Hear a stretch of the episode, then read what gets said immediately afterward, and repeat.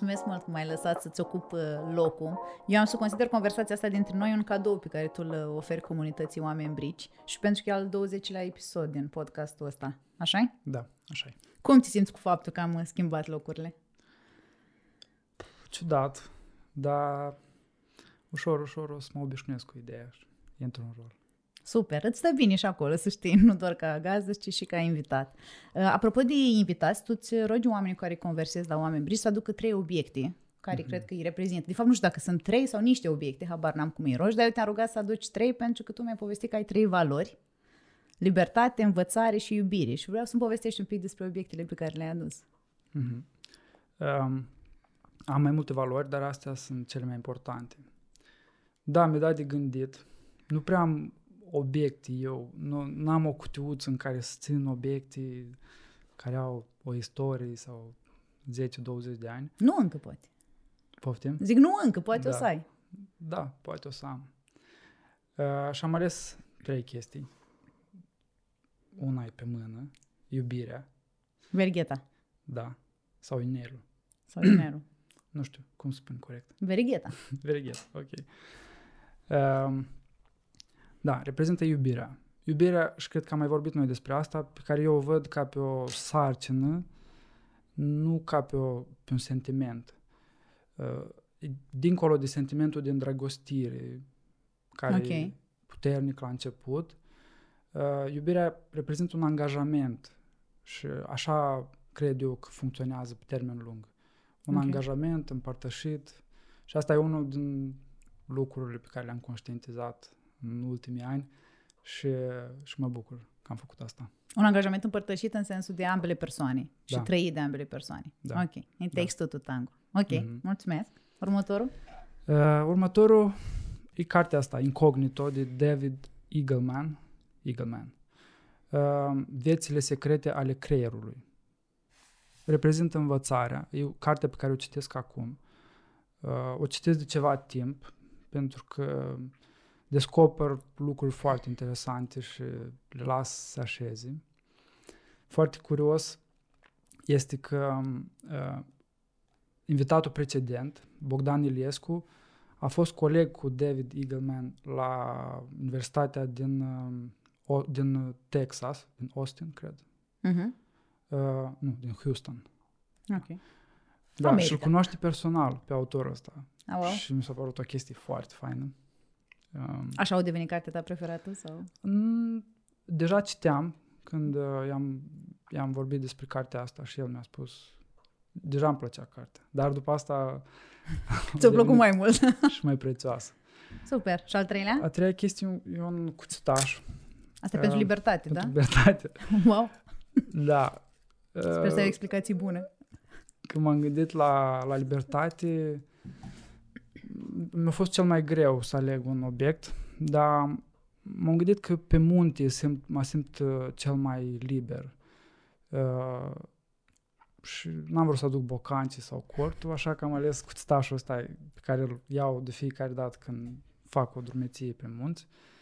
Și um, da, am o senzație de libertate, fiind în natură, fiind liniște, fiind mobil, flexibil, uh-huh. cu casa în spate, fără griji, fără, fără mesaj, fără apeluri. Fără semnal. E, fără semnal, da. E, e o senzație de libertate pur pe care doar pe munte o trăiesc. Mulțumesc! Super!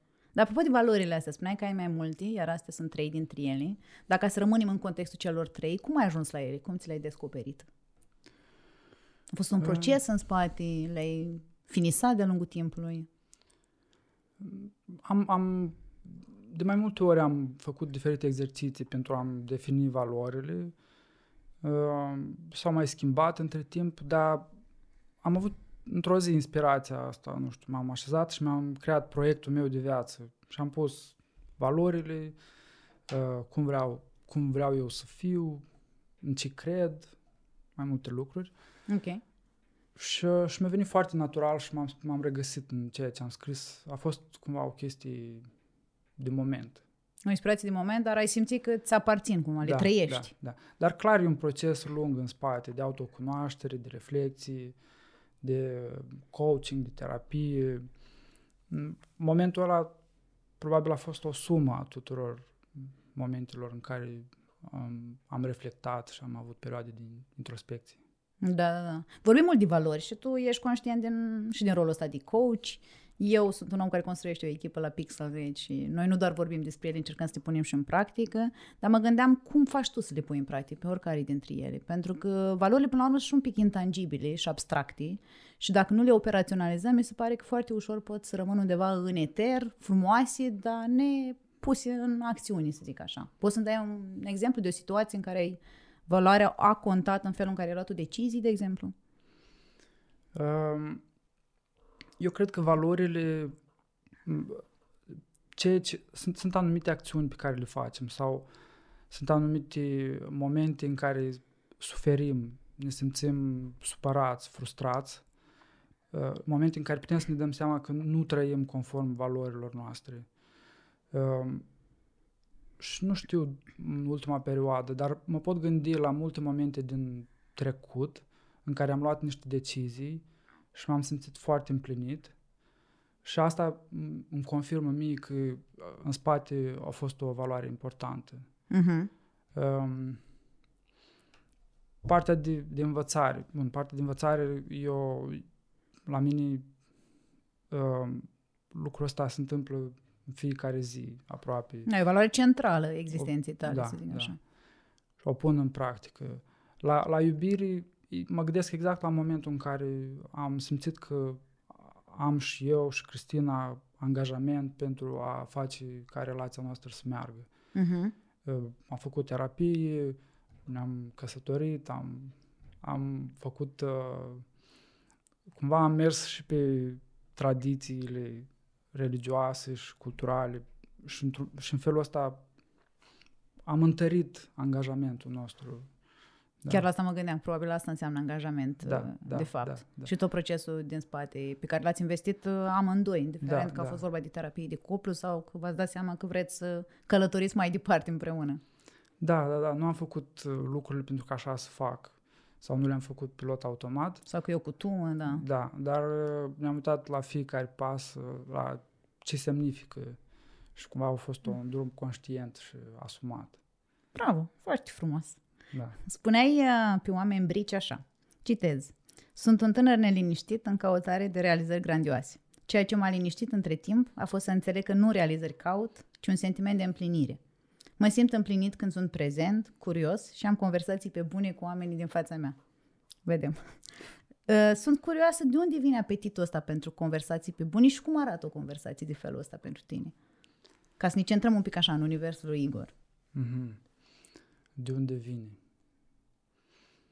Grea întrebare. nu știu de unde vine. Poate vine din faptul că mi-a plăcut să citesc când eram mic. Am citit foarte mult. Și um, tot timpul am fost în, în lumea asta a ideilor, a poveștilor și mi-a plăcut să, să împărtășesc asta, să vorbesc despre asta. Ok. Uh, vine și din faptul că relația asta dintre realizări, care vine cu un high, da? vine cu o, o euforie și poate aș face un update la textul ăsta. Caut Super. în continuare realizări, doar că nu mă mai bazez doar pe realizări pentru a obține fericire. Ok. Alături de realizările astea care dau senzații puternice, am, am descoperit și uh, conexiunea, conversațiile ca pe o sursă de, de fericire, de bucurie mai calmă, mai așezată și mai constantă uh-huh. și mai la îndemână. Uh, și cred că de aici vine mm, importanța pe care o dau eu conversațiilor și conexiunii. Conversații cu însemnătate, cu miez, cu... Da. Poate și un pic de filozofie, la cât te da, cunosc da. eu. Și alt, uh, contrastul, de fapt, care ar fi? Cum arată o conversație trivială, superficială, în care, din câte înțeleg, nu te regăsești, adică nu te reprezintă? Păi, nu prea bun la conversații în grup, în primul rând. Ok. Unde, într-o, într-un grup, lucru interesant. De obicei, numitorul comun e mai, într-un fel mai superficial, pentru că e și normal, nu poți să ai o discuție profundă, profundă cu foarte mulți oameni. Cu foarte mulți oameni. Uh-huh. Um, nu mă, nu mă mai regăsesc în discuțiile pur materiale sau despre, despre lucruri materiale, despre bani, despre, nu știu, mașini, chestii. Nu mă mai regăsesc. Ei, Te regăseai la un moment dat? La un moment dat erau importante pentru mine. Da, la un moment dat erau foarte importante pentru mine. Însă, de asta învățarea e o valoare importantă, pentru că am schimbat cumva jocul și am mai spus asta. În loc să, să joc jocul hmm. ăsta care presupune acumulare materială, care e mai tare, care are mașină mai bună, care are succes, faimă, am găsit jocul ăsta care mi se pare mai inofensiv așa și mai la îndemână, care învăț lucruri noi. Și asta presupune un sport nou, uh, uh, informații noi sau chiar aptitudini emoționale, cum, e te- uh-huh. cum a mhm. fost terapia. Da? Terapia de cuplu o presupus învățarea unor aptitudini emoționale. E exact ca într-un sport. Săptămână săptămână mergeam și exersam o anumită, un anumit pattern sau abilitate. Uh, sau abilitate pozitivă, uh-huh. virtuoasă, nu vicioasă. Foarte mișto. Dar atitudinea asta legată de învățare și în sensul ăsta foarte pragmatic, că totul pare sau poate fi împachetat sub umbrela învățării. Uite, și mersul la terapie poate fi gândit așa, mm-hmm. nu mhm. neapărat ca pe o slăbiciune sau nu, nu neapărat ca pe un defect pe care încerci să-l îndrepți. Mm-hmm. Uh, o aveai din totdeauna sau ți-ai cultivat-o tu în vreun fel? Mm, aveam, aveam din totdeauna, pentru că am, am, tot timpul am avut multe agende, multe caiete în care îmi notam chestii, făceam cursuri, citeam articole, eram preocupat, dar nu, poate nu într-un mod sistematic și nu atât de conștient. Asta s-a schimbat? Da. Ok. Asta s-a schimbat și odată și conștientizarea, care e mai recentă, în ultimii 2-3 ani, uh, că viața poate fi despre asta, despre învățare și mi se pare fun. Și atunci nu, nu mai ești în jocul ăsta a, a faimii și a banilor și să stai să te judeci tot timpul, să te compari. Pentru că am avut o perioadă în care făceam asta, mă cumpăram foarte mult și asta îmi provoca multă suferință. Da, raportare la exterior, care, mă rog, da. exteriorul e oricum în continuă schimbare și nu poți decât să pierzi jocul ăsta, mai ales dacă nu te cunoști, deci nu știi da. na, ce vrei să iei din raportarea respectivă și să mai zic că e nesănătoasă. Da, da foarte, foarte interesant. Te-ai gândit vreodată că tu inspiri prin felul ăsta de a fi pe oamenii foarte apropiați ție? Prin schimbarea asta de optică, adică focusat pe învățare, pe lucruri non-materiale, pe profunzimi, pe conversații pe buni și mai puțin pe restul, ca să punem așa mm. într-o insulă mare? Nu m-am gândit la asta, dar m-aș bucura dacă, dacă ar fi persoane care s-ar lăsa inspirații de, de procesul meu. Păi dacă îmi permiți, uite, George Oprea, mm-hmm. Uh, l-am rugat să spună câteva gânduri în ceea ce te privești, așa ca o surpriză pentru podcastul ăsta și vreau să citesc fix uh, ce a spus. Ok. Citez. L-am mm. cunoscut pe Igor acum șapte ani, număr magic ca în basme. Atunci, prin asociațiile noastre, am început să organizăm la Meru o serie de evenimente intitulate Community Talks. Oana, acolo te-am găsit și pe tine. A urmat un șir lung de aventuri personale și antreprenoriale. Am alergat un semimaraton împreună, ne-am apucat și ne-am lăsat de doctorat, am făcut un traseu bikepacking pe malul mării, am amenajat și inaugurat două hosteluri, ne-am mutat în același birou și multe altele pe care probabil nici noi nu le mai amintim bine. De la Igor am învățat următoarele. Hai că pe mine m-a emoționat. Să-mi ofer libertatea și curajul de a învăța lucruri noi și de a trece prin experiențe noi. Să văd cititul ca o rutină productivă. Să caut esența din spatele acțiunilor noastre și să-mi aloc timp de filozofat. Pentru mine, Igor este un lider, lider mm, al generației noastre, un om care poate să inspire prin acțiunile sale, un aventurier care are o sete nebună de a se dezvolta și un prieten pe care vreau să-l am alături. Cred că a inspirat Foarte. deja. Da, e emoționant. Mm, da. Asta e riscul. Dacă o faci pe Andreea Marin, crezi N-aș fi mai emoționat, dar mi se pare un cadou frumos și nu știu dacă, apropo de conversații pe bune, nu știu dacă cu oamenii cei mai apropiați ne oferim cadrul ăsta tot timpul ca să lăsăm spațiu mm-hmm. și pentru genul ăsta de, de gânduri, dar da, poți să faci follow-up. Uh, revenind, vreau doar ca să, eram curioasă cum te simți, uh, adică dacă îți dai voie să te gândești la tine că inspiri, mm-hmm feeling-ul meu spunea că nu-ți dai neapărat voia asta, dar da. mă bucur că am găsit vocea lui George prin care să arăt că, uite, cel puțin un om din viața ta l-ai atins în felul ăsta și nu cred că e puțin lucru. Da. Da, eu n-am mai putut și am, am făcut switch off la un moment dat când uh, citeai mesajul. Devenea prea, prea mult de dus, dar o să o să-l reiau și o să-l mai citesc o dată. Da, o, ți-l, să, o să-l... ți-l dăruiesc cu mare drag după și o să-l mm. digert în propriu, în propriu ritm. Uh, Oameni brici, că aici ne aflăm, asta e, uh, suntem la tine acasă, să zic, a apărut uh, într-un cadru care, cel puțin la început, în primele episoade, era foarte mult sub personalitatea brandului Listening Barbershop. Dar între timp a intervenit o tranziție, astăzi mie personal din cât te cunosc eu, e mai mult după chipul și asemănarea ta. Mm-hmm. Sunt curioasă cum ai făcut tranziția asta și de ce?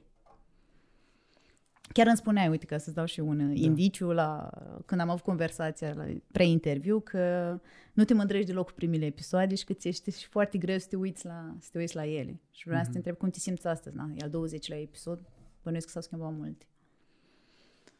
Um, ok, prima dată cu, cu tranziția. Mm-hmm. um, în primul rând, la, la Listening Barbershop am avut norocul să lucrez cu, cu Sergiu, și uh, să fie un loc de joacă foarte fain pentru mine și să, să am foarte multă înțelegere din, din partea lui și am experimentat lucruri noi, am avut abonamente uh, nelimitate la barbershop, am, am pornit podcastul, am, am încercat tot felul de lucruri. Cumva, pe cont propriu n-aș fi început, cu siguranță. Îmi doream, îmi plăcea ideea de a face un podcast. Ok. Îmi doream să fac asta. Pe cont propriu n-aș fi început. Nu aveam suficient curaj ca să, să încep pe cont propriu. Și atunci uh, Sergio a fost foarte deschis să, să facem proiectul ăsta în cadrul Listening Barbershop și, și am pornit. Asta, practic, m-a ajutat să pornesc, altfel nu n-aș fi pornit. Ok. Uh, după primele episoade mi-am dat, mi-am dat seama că trebuie să ies în față, pentru că oamenii, uh, pentru, oameni, pentru cei care urmăresc, contează să fii o, o figură, o, o persoană care O ancoră până la urmă, da.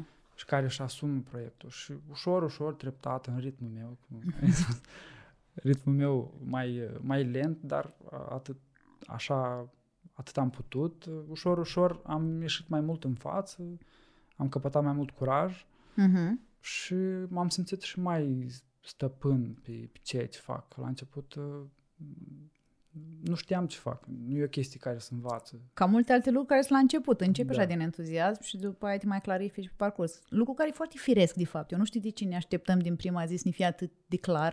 Cred da. că asta nici îngheață și nu mai pornim tot fel de proiecte, da. că creativi sau non-creative, pentru că proiectăm o imagine viața ne cam bate și mm-hmm. zicem că nu suntem good enough să mai continuăm, știi? Dar e absolut firesc, adică știu și la Creativ Înainte Cafea, eu aveam o perspectivă despre cum o să întâmple lucrurile, dar am iterat de 100 de mii de ori along the way și cred că e normal, nu? Da, da. Da, e normal.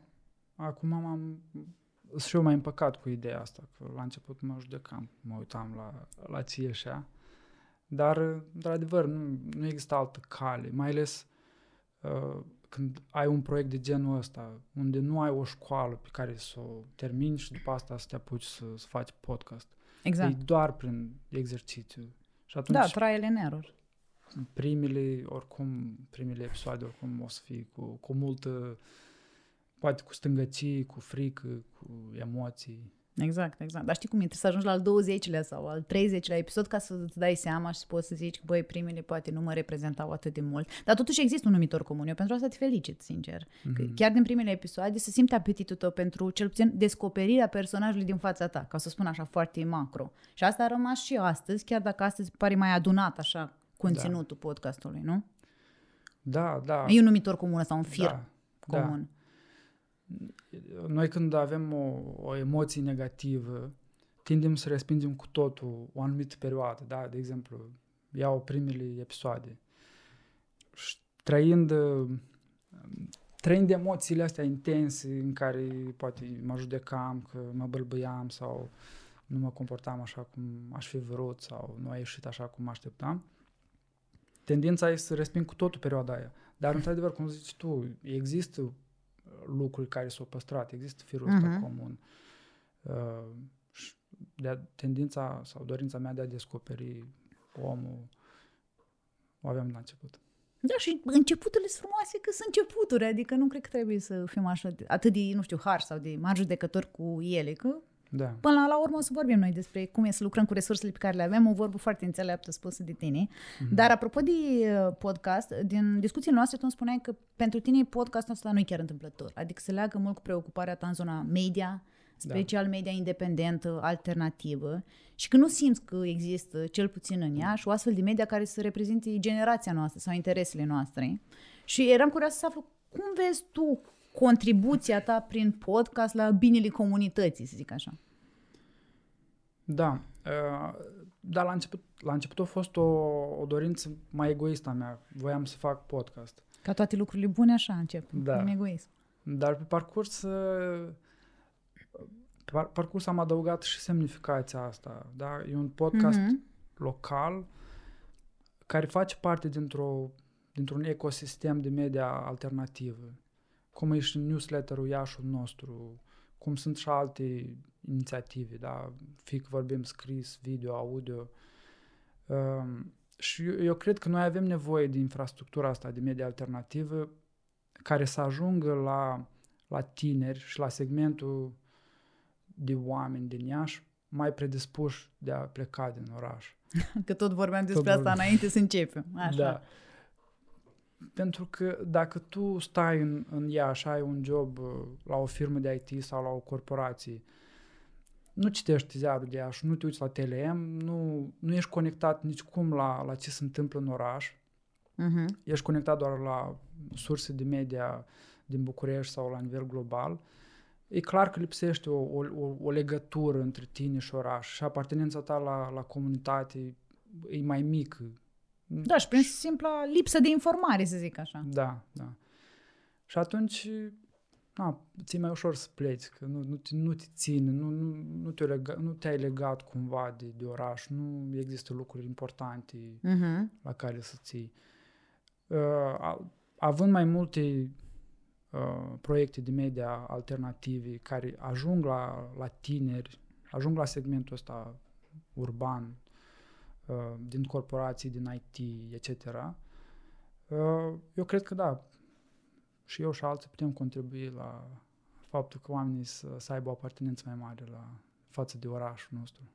La fel cum o cafenea faină, la fel cum un bar fain, îți crește când apare și are succes și te atrage. Da, contează în mare economia trăitului în Iași, să zic Da, așa. Sunt da. mici puncte care legate între ele cu niște firi invizibile cresc calitatea de a trăi aici sau nu știu, te Da. împlinesc, îți mai satisfac niște nevoi. Ok, deci tu în felul ăsta îți imaginezi uh, podcastul ca Da. fiind uh, parte din puzzle-ul mai mare. Să... Da. Și de să fapt zic. asta a fost și motivația noastră, a mea cu a lui George Oprea, Mhm. de a deschide un hostel la Iași. Era... Noi aveam, o, aveam un, un moto, dar nu mai țin minte exact. Era ceva de genul că Iașul se vede mai frumos din Bicycle Hostel. Pentru că noi făceam o introducere pentru turiștii de tip backpackers Backpackers. care veneau. Aveam turiști și din Brazilia și din Australia și din Japonia. Aveam ilustrații pe pereți cu, cu zone din Iași și vorbeam despre ele. Aveam o hartă colorată pe care am făcut-o noi cu baruri, cafenele, chestii uh, foarte faine. Nu, nu ne-am rezumat doar la harta oficială a orașului, care era doar cu obiective turistice. Da, și un pic mai sterilă. Voi ați adus niște viață Da. și cumva o interfață mai umană asupra ceea ce înseamnă orașul. Da. Și era un punct de, de pornire, cred eu, foarte bun, care creștea modul în care percepeau turiștii orașul. Da? Le creștea nu- nu așteptările, dar că oricum percepția e subiectivă și foarte mult contează de interacțiunile umane pe care le ai. Mhm. Și atunci, eu zic că noi am contribuit. Și, și era important pentru noi să deschidem primul hostel pe bune la Iași. De a, Ați făcut afacerea asta, pionierat. da, da, da. Era, era, pentru noi chiar a fost important să, să, să contribuim cu proiectul ăsta la comunitatea din Iași. Ok. Dar revenind la podcast și la mm, dorința ta de a face parte din puzzle-ul ăsta din media, să numim așa generic, chiar dacă este un fel de nou val, o nouă era ceea ce înseamnă media, că poate nouă nu ni se mai adresează ziarul tipărit. Da. Poate vrem bloguri, vloguri, podcasturi, alte, Da. alte lucruri. Mă întrebam uh, care crezi că este influența faptului că există un brand deasupra ta la oameni brici, acest listening barbershop, tu fiind și partener de business acolo. Simți o presiune sau mai degrabă o eliberare? Mm, În momentul ăsta nu, nu simt o presiune. Dar asta e pentru că am norocul să am o relație bună cu, cu partenerul meu, cu Sergiu. Mhm. Și că am, am libertatea să abordez subiectele pe care le consider eu bune, să aduc oamenii pe care îi consider eu.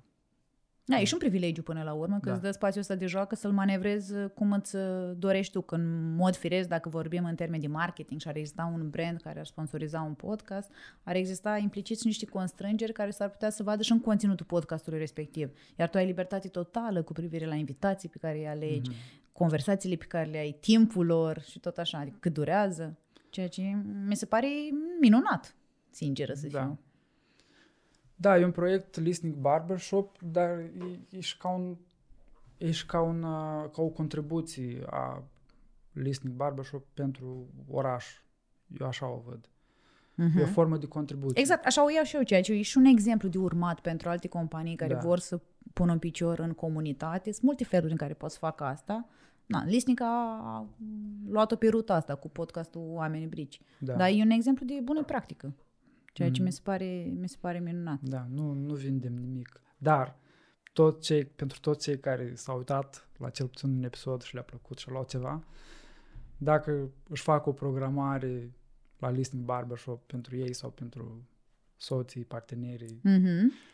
Uh, da, ar fi o formă de susținere frumoasă pentru Da, și o podcast. reciprocitate care ar duce cumva contribuția mai departe. Dar apropo de norocul pe care l-ai cu partenerul tot de business, am vorbit un pic și cu Sergiu. Da. Și mi-a zis și el câteva cuvinte pe care vreau să ți le citesc.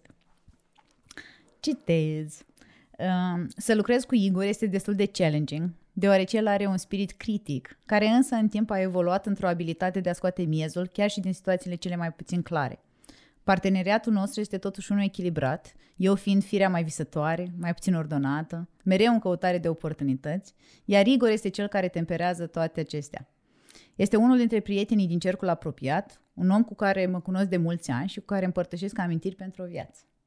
Nu știu cât ai tu șansa să ai conversații de astea cu Sergiu, chiar sunt curioasă.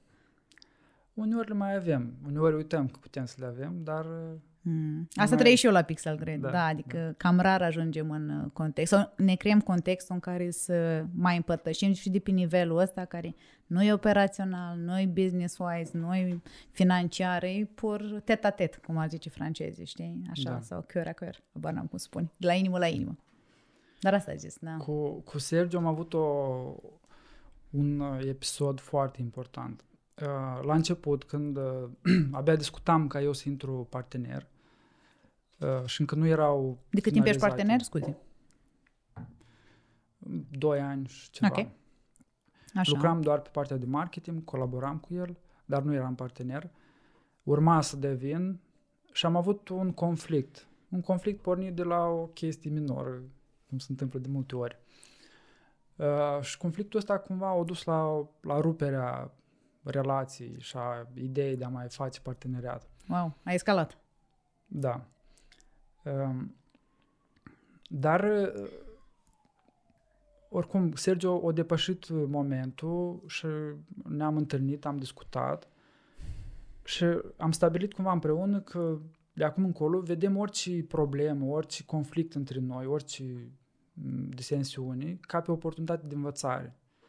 Pentru că și din acel conflict, de fapt, am învățat o chestie. Am învățat că eu am făcut un lucru care lui nu i-a plăcut, nu i-a plăcut, înseamnă că, ok, am învățat asta despre tine, pe viitor o să țin cont de lucrul ăsta.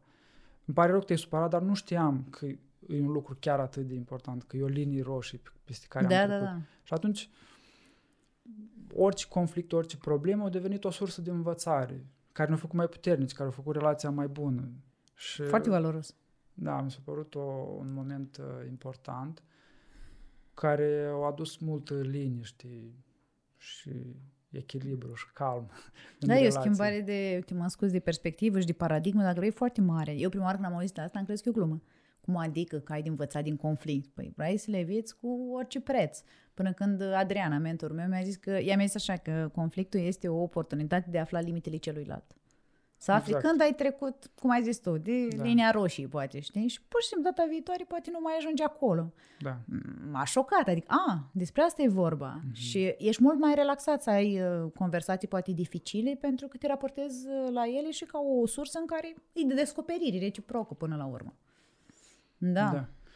Și uh, eu, eu spun la treaba asta antifragilitate. Cumva asta e o definiție dată de mine. Când orice problemă devine o sursă de învățare, asta înseamnă să fii antifragil, că lucrurile negative, problemele te întăresc, te fac mai puternic.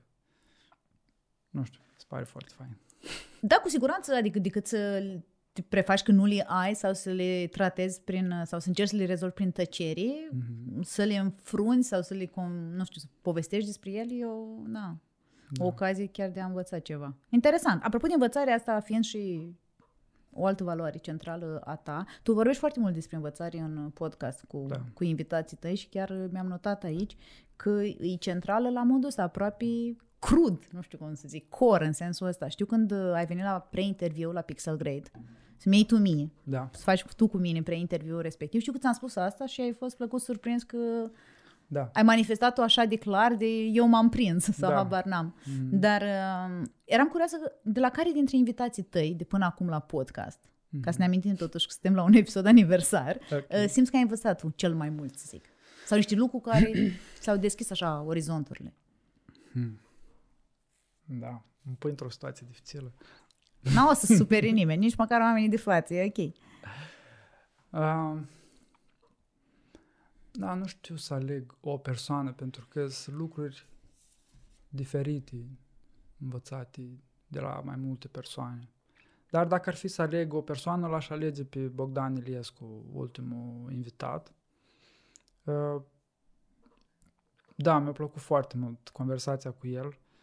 O, mi s-a părut foarte autentic, mi s-a părut că a păstrat uh, spiritul ăsta de, de joacă, de copil, Mm. Activitatea lui de cercetător poate tot a contribuit la, la lucrul ăsta. Mi s-a părut că e o fire foarte optimistă, pozitivă și că știe o grămadă de lucruri. Și, nu știu. Dar e ceva particular cu care ai rămas, fie și la nivel pur informațional sau doar ca stare? Păi din ce povestești acum e mai degrabă în zona asta de ți-a transmis o anumită stare, o relaxare, o autenticitate, un radio vibra, așa. Da, mai mult la nivel de stare. De stare, La okay. nivel de stare și am simțit că am în față un om care exact simte același lucru, că învățarea e foarte fun și foarte nu știu, e sensul vieții și, și fun. Și da, nu e ceva prăfuit pentru geeks da, care se da. plictisesc da. și n-au planuri pentru vineri seară. Da, adică... Da, da, da. Mm-hmm. Dar eram curioasă, apropo de învățare, dacă a existat o persoană sau un eveniment în viața ta care ți-a trezit apetitul în direcția asta, adică cum ai ajuns tu să apreciezi învățarea și să investești atât de mult în direcția asta?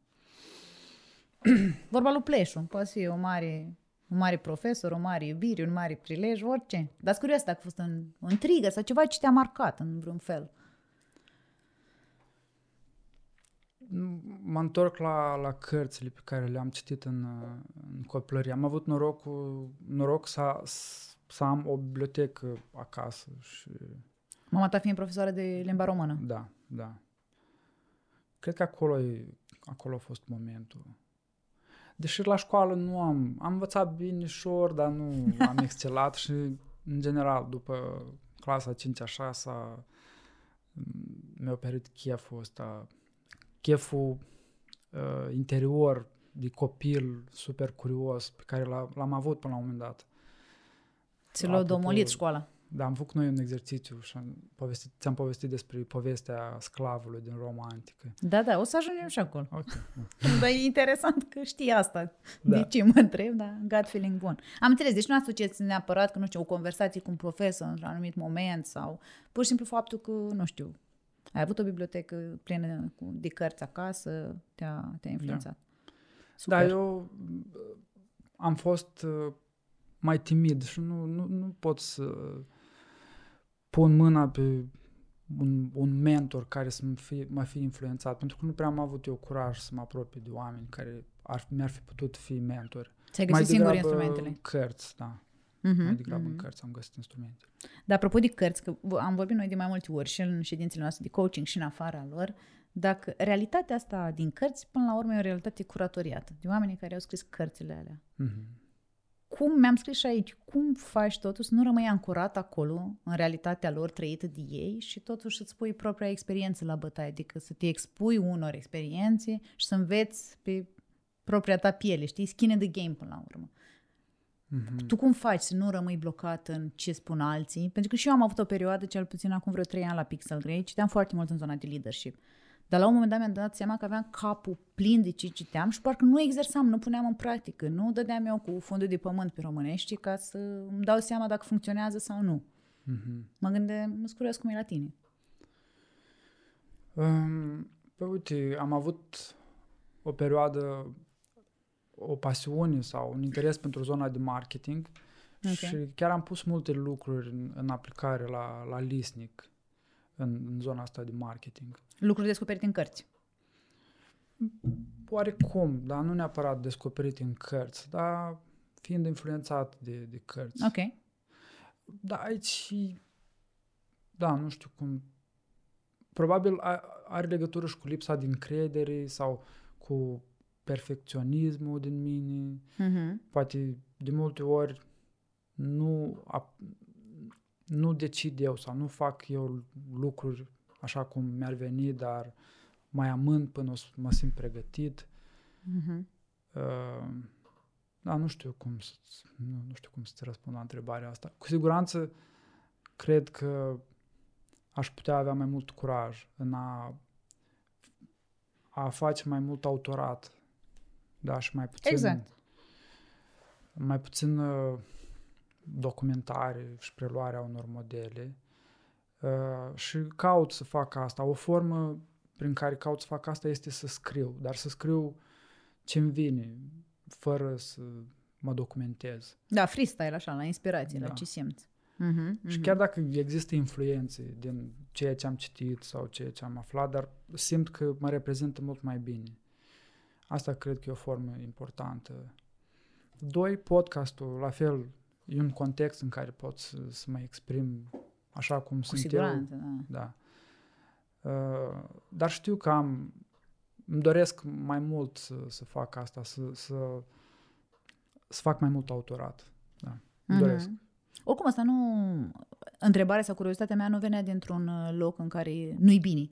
Adică nu-i Mhm. bine să citești cărți și trebuie să practici doar pe cont uh, propriu. Cumva experiența mea legată de, uite, în zona asta de leadership, de managing, de habar n-am, de construit o echipă, ca să spunem în termeni mai uh, simpli. Eu, deși citeam cărți, n- nu rezonam. Da. Nu rezonam raportat la cultura și identitatea noastră și nu rezonam nu pentru că mi-am propus eu să nu rezonez, ci pentru că încercam lucruri și am dat-o cu băta în baltă de multe ori. Adică, nu știu, și dau un exemplu concret. Într-o carte de leadership americană, nu mai știu numele, spunea că dacă în momentul în care you let someone go, dai afară pe cineva, cel mai bine ar fi să faci asta vineri seară, că după aia e weekend-ul, se calmează spiritele și de luni vorbiți și de partea operațională, tot ce înseamnă încheierea Da. contractului. Nu, exact. Adică aici cumva mi se pare Da. un pic uh, uh, nu, o capcană, să zic. Nu neapărat că e bine sau rău, ci pur și simplu o capcană în care e bine să ceri făina, să sedimentezi, să vezi ce se pupă și se potrivește în peisajul tău.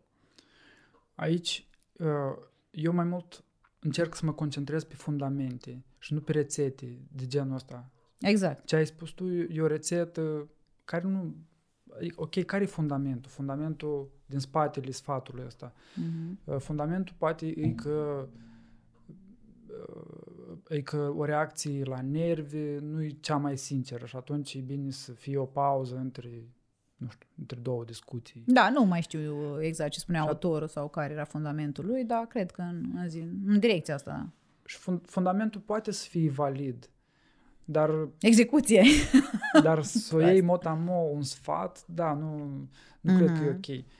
Și cu cât mai mult te duci spre fundamente, cu atât poți fi mai spontan în ceea ce faci. și mai autentic, fără să urmezi niște scripturi sau niște rețete. Rețete, da, prefabricate. Care, care nu par, mai ales dacă nu le înțelegi. Dacă tu ai citit într-o carte că uh, cum dai afară un om, da, și uh-huh. trei pași. Și tu, dacă îi aplici exact cum sunt acolo, cu siguranță nu o să inspiri încredere omului. Până la urmă, dacă te întorci la fundamente, e vorba despre conexiune, despre faptul că, despre empatie, îi arăți că îți pasă. Îți pasă, da. da. Uh, Oricum, ăsta era un exemplu exagerat, ce da, am zis. Înțeles, am înțeles, nu neapărat da. că, am, că am implementat fix, fix aia, dar zic că tendința asta de a sta cu capul în cărți și de a da. trăi în cărți, zic așa. Da, Noi am da, mai avut o perioadă la Pixel Grid în care vorbeam despre asta, că băi, prea mult cărți, hai să mai vedem real deal, ce putem să facem în realitatea din, din tranșee. Da. Dar uite, asta, eu, asta am vrut să, să adaug discuția despre fundamente. De exemplu, dacă îl citești pe Taleb, nu o să găsești acolo sfaturi. Da, da, da, știu că l-am citit. și eu mă gândeam, ok, și ce înseamnă să fii antifragil? Care sunt lucrurile pe care trebuie să le fac eu de mâine ca să fiu antifragil? Dar nu o să găsești ceva. El pur și simplu filozofează, el te invită la o conversație. Uh-huh. Tu singur îți cauți după Sensul asta... în conversația respectivă, da. Da, și, da. și îți faci, uh, generezi niște idei de acțiuni. Există un cost oricum și al înțelesului pe care îl dăm în unor termeni. Chiar ți povesteam despre un prieten care, apropo, citise Antifragil al da, lui Taleb da, și da. era all over the moon și a mers la sală și a tras atât de tare, dorindu-și mai multă antifragilitate, încât era să ajungă pe masă de operații, știi? Da. Dar, mă rog, asta țin de filtrele personale și de... Da. Da, e... Da, e... Tot timpul o să fie balanța asta între, între siguranță și, nu știu, libertate și te duci un pic mai spre libertate, pui în pericol siguranța. Exact, da, e viața plină de contraste și da. de dinamici, așa, un fel de principiu vaselor comunicante, știi? E într-o parte, pui în alta. Dar apropo de învățare, aș mai tatona un pic terenul cu tine aici, pentru că la tine e o chestie de învățare constantă pe termen lung da. și uh, te-aș întreba dacă crezi că e și o formă de control pentru tine, ca să-ți menții așa o stimă de sine ridicată. Cu siguranță, da. Cum am spus, am înlocuit un, un joc cu jocul ăsta al învățării, pentru că e mai inofensiv. Nevoia mea este, nevoia mea de a face chestii, de a obține chestii. Nu, nu pot să o, să o neg și nici să o înfund undeva. Ceea ce pot face e să o canalizez spre procesul ăsta de învățare. Noi vorbim foarte mult, tot spunem învățare, învățare, învățare, poate sună deja redundant, că sunt și alții ca mine care se duc la fotbal de două, trei ori pe săptămână, cum e Sergiu, dar el nu-i spune, poate nu-i spune învățare la treaba asta. Dar cu siguranță tot e parte din învățare. Mm-hmm.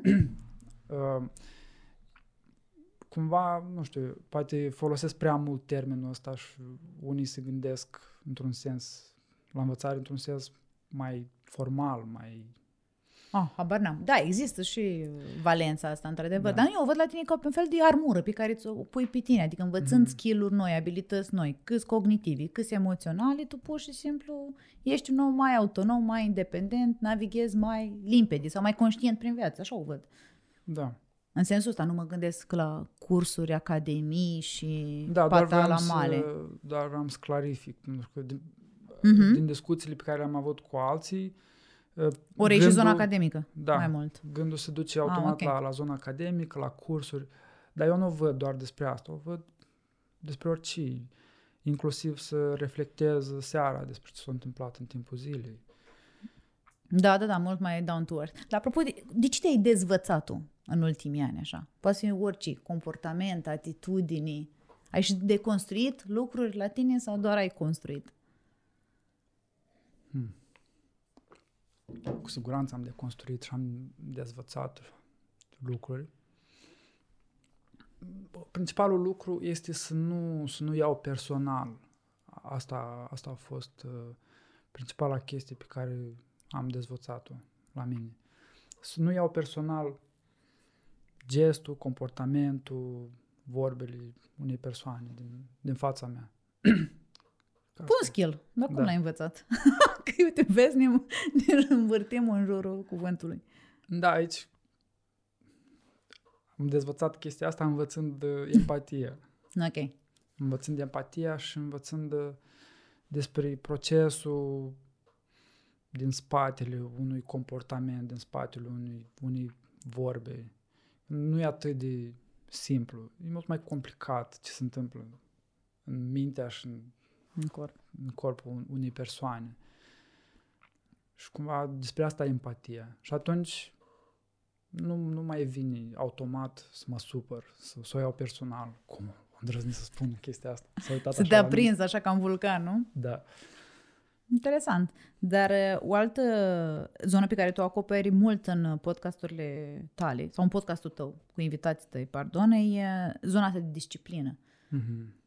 Eu când te-am cunoscut, sau în primele săptămâni, când am început noi colaborare de coaching, când te cunosc, ne știm de mult în comunitate, cum bine mi-a amintit George Oprea, tu mergeai de 5 ori pe săptămână la sală și în conversațiile cu Alice în zona de yoga ai vorbit de disciplină și de lifestyle sănătos și de lectură și everything și îți amintești un moment în care tu nu ai fost disciplinat și totuși o ieși ceva bun din asta? Uh, bu, bu, bu, bu. Poți să asociezi cu ce vrei tu, nedisciplinat, cu rebel, spontan. Dar nu prea au ieșit lucruri bune. Când nu ieșit lucruri bune. Nu e ok, dacă da. nu ai ieșit, nu ai ieșit. Pentru că și spontaneitatea e, e importantă pentru mine, dar uh, am asociat-o prea mult timp cu, cu ceva negativ și acum am dau seama că încerc tot să o încadrez într-o disciplină, da? Să fii spontan disciplinat? Nu, nu știu, întreb. Sunt, am o disciplină în care mi-acord o, un interval de timp în care sunt spontan sau în care mă okay. plictisesc, în care nu fac nimic. Când, în general, Interesant. am multe regrete. Nu, nu sunt regrete dureroase, dar îmi pare rău că am pierdut mult timp fiind prea, dar nu spontan, fiind, nu știu, fiind nedisciplinat. Cred că disciplina e foarte importantă și importantă inclusiv pentru o, o spontaneitate care să, să aduc ceva bun. Interesantă perspectiva asta a ta. Dar uh, blamezi oamenii care sunt uh, spontani? Nu, nu. Apreciez nu. oamenii care sunt spontani. Nu apreciez uh, nu mă apreciez pe mine din trecut atunci okay. când, când eram uh, condus de automatisme, da? Spontan în sens că dau scroll pe Facebook, spontan în sens că mă uit la trei filme pe zi. Gesturi superficiale cumva. Da. Genul ăsta de, de spontaneitate nu place, da? Mm. Și cumva am încercat să, să fug de, de treaba asta. Mm-hmm. Pe când într-o disciplină a unei zile, eu pot să am și o jumătate de zi foarte spontan, în care ne putem întâlni și putem sta trei ore de vorbă, fără să am uh, la minut programat. Asta o să o tăiem, glumesc. nu, nu, sunt glumesc. foarte ok cu asta. Mm. Dar oricum există o disciplină a zilei uh, care e importantă pentru mine. Da, eu sunt, sunt perfect de acord. Eram da. curioasă să-ți aflu perspectivă. Dar apropo de disciplină, Uite, nu știu dacă ține de chestia asta sau de altceva, dar uh, știu cum mi-a povestit într-o ședință de-a noastră de coaching că tu nu ai experiența să fii într-un job mulți ani. Adică nu, uitându-te așa pe CV-ul tău sau în background-ul tău profesional, da.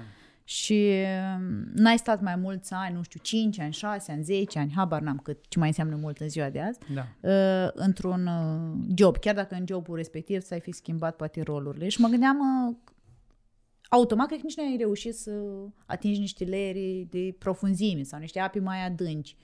Cum te simți cu chestia asta? Cu lipsa acestei experiențe, să zic. Simți că ai pierdut ceva sau pur și simplu nu a fost contextul? S-ar putea să încerci în viitor? uh, da, n-am, mai, n-am avut nevoie de CV în ultimii ani și sper că nu o să am nevoie Și eu la fel. N-am mai vedem. Poate să înregistrăm un video. Da. Uh, Acum când te-am auzit, prima mea tendință era, da, regret că n-am fost mai consistent în uh, uh, joburile pe care le-am avut, n-am fost mai, mai perseverent. Astea sunt cuvinte pe care tu le spui. Da. Da, consistent Dar, și perseverent, că eu nu le-am zis. Da. Adică da. cu asta asociezi tu. Da, da. Ok. Da. Dar în același timp, nu, nu-mi pare rău. Adică sunt foarte mulțumit de momentul ăsta în care sunt acum și de unde sunt acum și ar, ar fi putut fi un preț prea mare plătit, da, uh, să, să fi fost perseverent și consistent într-un job și să fi demonstrat mie că eu sunt perseverent și consistent, A, da, da, dar nu. să fi stat acolo...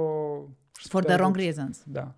Nu, nu. Nu, eu mă refer așa, într-un job care ți-ar fi plăcut, ți-ar fi satisfăcut niște nevoi, ți-ar fi valorificat potențialul și se întâmpla să stai și niște ani. Asta e experiența mea de la Pixel Grade. Da. Adică e singurul job în care am stat aproape șase ani, că îi fac în februarie. Și mi-am dat seama, uitându-mă înapoi, mai ales anul ăsta, că a fost și un privilegiu să stau atât de mult acolo, pentru că am putut să înțeleg mai bine lucrurile, am putut să modelez cultura, am putut să-mi construiesc niște, niște relații mai, mai trainice, știi? Fie și, nu știu, personale, profesionale și multă frumusețe și în asta. Dar nu Da. neapărat că asta e the badge of honor, asta trebuie să fac toată lumea. Nu, din potrivă, dacă nu-ți place, nu e mediul potrivit pentru tine, run, baby, run. Da. Eu am admirații foarte mari pentru oameni care stau șase ani în același loc. Mulțumesc. For the right reason. Da. da. Tu ai călătorit în multe feluri în zona asta totuși profesională și mi-am și notat aici că până să ajungi să faci coaching și o să vreau să vorbim un pic și despre asta. Ai fost lider în zona asta de ONG, antreprenor la Bicycle Hostel și la alte lucruri, marketer freelancer, solopreneur cu investiții la The Best Never Rest, sper să nu greșesc, partener de business la Listening Barbershop. Cum crezi că te-au modelat experiențele astea? E un traseu foarte interesant, așa, și foarte, de fapt, numitor comun, că apropo și de, list, de listening, de podcastul Oamenii Brici, că spuneam că chiar de la primul episod până la ăsta al 20-lea, tu exprimi o curiozitate pentru omul din fața ta, ceea ce e foarte mișto. Da. Pe partea profesională, deși am numit aici mai multe, lider, antreprenor, marketer, freelancer, solopreneur, mie mi se pare că arată curiozitatea ta, pur și simplu. Adică nu neapărat că n-ai fost consistent sau perseverent sau loial. Mhm. Tu cum simți? Întrebarea e cum vreau să simt. Cum vrei să simți? I- Ideea e că nu cred că există un răspuns simplu la o întrebare de genul ăsta. Uh, Există doar o poveste pe care eu creierul Ți-ai meu construit-o. poate să o fabrice. Până în momentul ăsta, povestea pe care mi-am spus-o este că nu sunt consistent, că Asta spuneai tu renunț, despre tine. Da, renunț ușor, că abandonez uh, prea repede și nu, cu multă auto-judecată, da? Dar povestea ta îmi place mai tare. Curiozitate. Am înțeles. Așa că o să o preiau. Da, mi asta mi-e curiozitate, deschidere, dorință de explorare, adrenalină în zona aia. Mhm, În zona aia o văd și oricum, dacă mă ridic să zic pe un layer mai înalt, mhm. toate astea sunt legate de faptul că presupun niște skill-uri similare. Comunicare, antreprenoriat, deschideri, habar n-am, team leading. Mhm. Adică nu te-ai dus de la făcut flori, la făcut uh, cuie, la mers pe munte și înapoi la, nu știu, team leading Mhm. someone. Da, mie- m, da, asta e, asta e perspectiva mea. De curiozitate și de om care pur și simplu și-a dat mai multe șanse să plonjeze în uh, oceanii profesionale în care să vadă ce se întâmplă acolo. Și asta mie îmi denotă o relaxare pe care eu sincer o invidiez Mhm.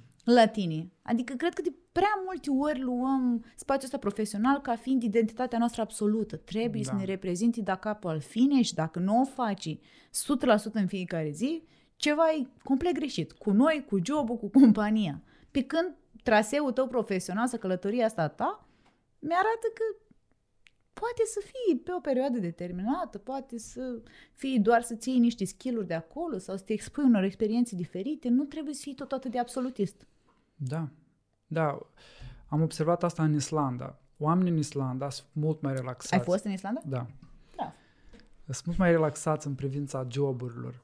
Poți să întâlnești un om care a cântat la operă, a lucrat în IT și acum e șofer sau, Sau brutar. sau brutar sau orice. Uh-huh. Eu am întâlnit un om care a fost manager la o companie de IT și a trecut la a fi ghid de turism sau șofer pe un autobuz care transporta turiști, nu mai știu exact. Da, da, da.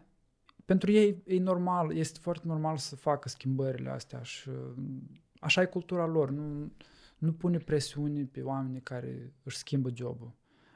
Cultura noastră, cred că încă pune presiuni pe a fi loial unei, Companii. unei până la companii urmă. sau unui angajator a unei instituții publice.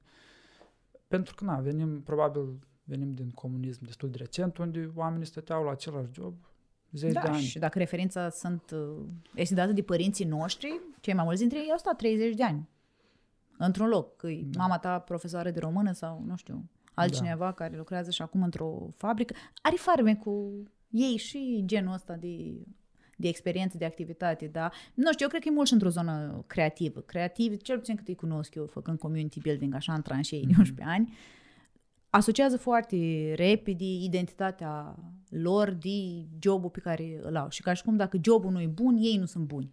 Mm-hmm. Sau dacă la job nu iese ceva, ei sunt not good enough. Pe când una e una și alta e alta, știi? Mm-hmm. Și, na, dar e interesant.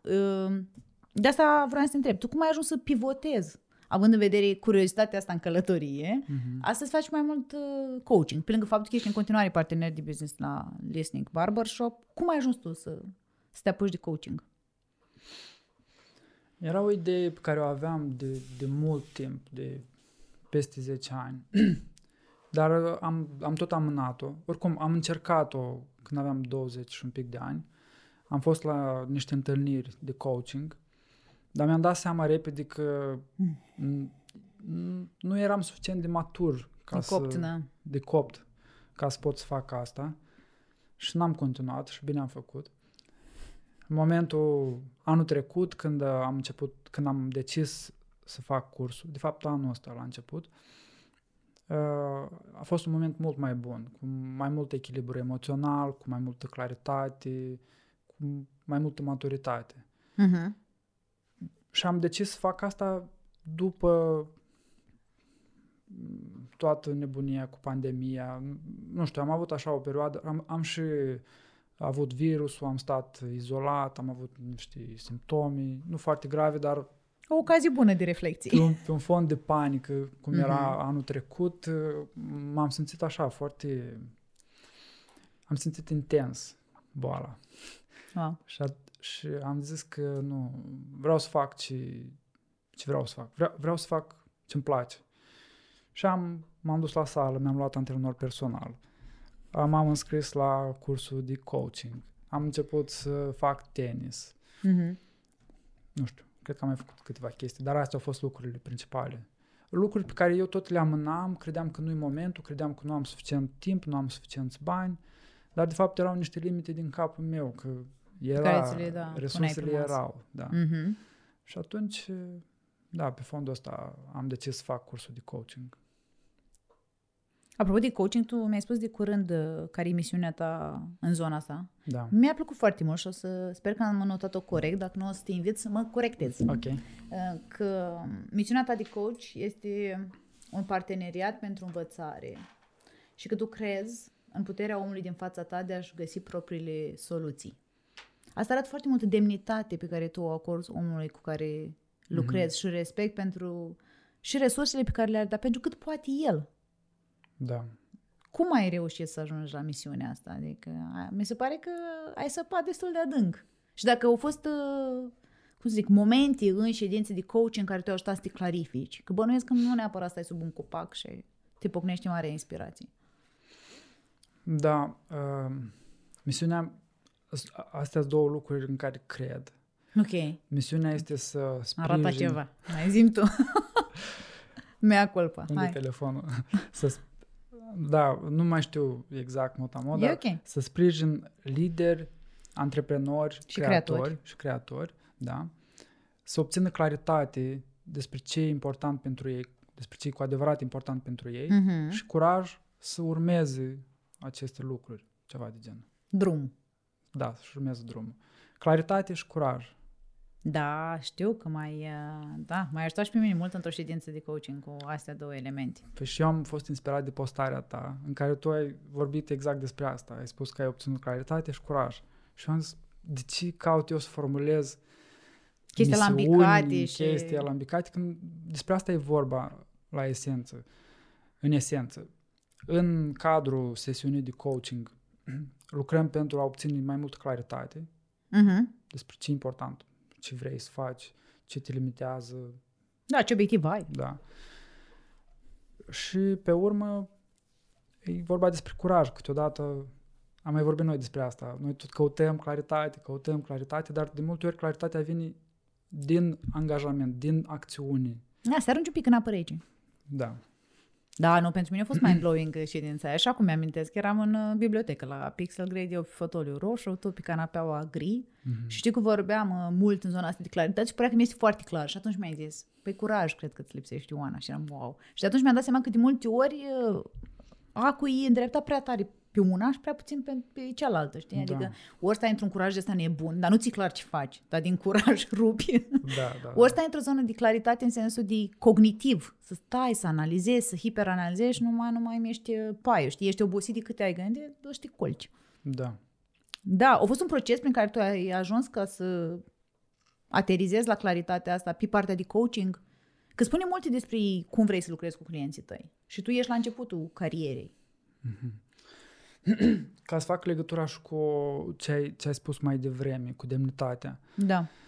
Procesul prin care am trecut este, nu știu, am făcut cursul la Coaching Partners și la final trebuia să, să scriem o recenzie de carte și un eseu. Și atunci am avut eu preocuparea asta și am citit uh, două cărți în care se pre- prezentau sintetizat principalele abordări de coaching. Ok. Și acolo am descoperit uh, abordarea existențialistă, da, ins- inspirată din filozofia existențialistă. Și am început să citesc mai mult despre asta până am ajuns la Nietzsche, la Sartre și tot așa mai departe. Și uh, acolo am văzut ideea asta foarte uh, puternică de a respecta demnitatea omului din, din fața ta. Cred că asta m-a, m-a inspirat. Da, și că el e good enough cum e acum, în clipa asta, nu cum tu proiectezi să fii chiar Da. și dintr-un lo- rol de coach. Da. Să nu, să nu vezi omul... Bun, sunt trei abordări mari în psihologie. Uh, una e abordarea freudiană de psihanaliză, prin care se interpretează comportamentele actuale pe baza trecutului, Trecutului. pe baza copilăriei. A doua e abordarea comportamentală, care vede omul ca pe o mașinărie și efectiv modelez prin faptul că îi prescrie anumite lucruri pe care să le facă ca să iasă din o anumită zonă în care e blocat. Da. Și a treia e abordarea umanistă, centrată pe persoană. Da, sunt mai multe, și aici e, sunt mai multe ramuri. Și mie mi-a plăcut abordarea asta umanistă, centrată pe persoană, în care ai credința că omul din fața ta are resurse să facă schimbarea pe care și-o dorește Mhm. și ești acolo uh, să-l, să-l ajuți, să-l facilitezi, dar fără să-l forțezi, fără să-l judeci, fără să-l patologi- patologizezi. Mhm. Că la psihanaliză e și despre patologizare. Îi pui o, o ștampilă că aha, înseamnă prin copilărie, nu știu ce s-a întâmplat. Și, da, abordarea asta umanistă uh, împreună cu filozofia existențialistă mi-a plăcut foarte mult. Și, E mai aproape de tine și de valorile Da. tale și cum probabil ești tu construit. Da, e- știu că ne-a întrebat cineva la creativ înainte de cafea cum e să... Eram amândoi și m-a întrebat pe mine care e experiența mea de Da. client, de coach Da. și am spus că e ca o călătorie pe munte în care cumva tu știi drumul bătătorit și mă ajuți și pe mine mă ghidez să-l, să-l urmez. Dar tu ai instrumentele, ai fost pe acolo, poate ai un cuțit la tine, uite că tot l-ai adus, te-ai mai plimbat, ești familiar și mă ghidez și pe mine să ajung la destinație. Dar eu îmi stabilesc destinația. da, eu nu- s-ar putea nici să nu știu drumul. Mm-hmm. Merg acolo, te însoțesc ca să nu fii singură. Da, Că exact. E nasol să fii singură. Prin păduri. Pădure. Mi-e bine să ai Ah. cineva alături. Da, apropo de, de coaching și de oamenii cu care lucrez, am uh, câteva gânduri și de la Ioana Făghian. Ok. Și am întrebat-o și pe ea, măi, cum este pentru tine să lucrezi cu, cu Igor în rol de client de coach? Și mi-a zis așa, citez.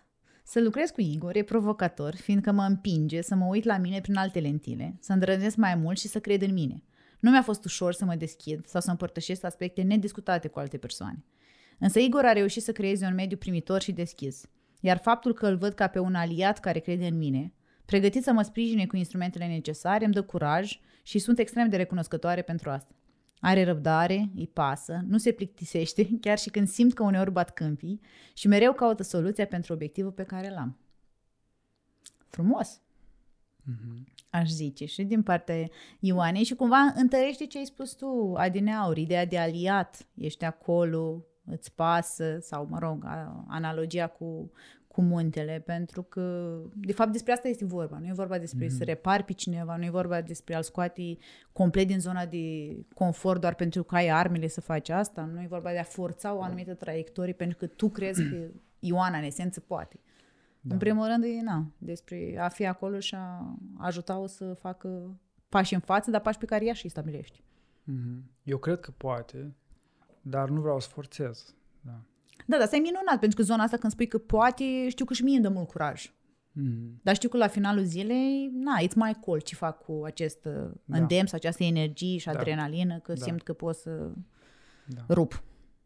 Um, mi-ai spus uh, într-o șe- în, nu știu dacă la o ședință sau la o cafea, dar mi-a spus așa, Oana, o ședință bună de coaching e una în care la finalul ei eu am energie. Da. Și sunt curioasă ce anume îți dă ție energie sau la final ca să zici că, băi, it was a good day. Cum îți iei energia asta? Ce trebuie să întâmple în ședința aia?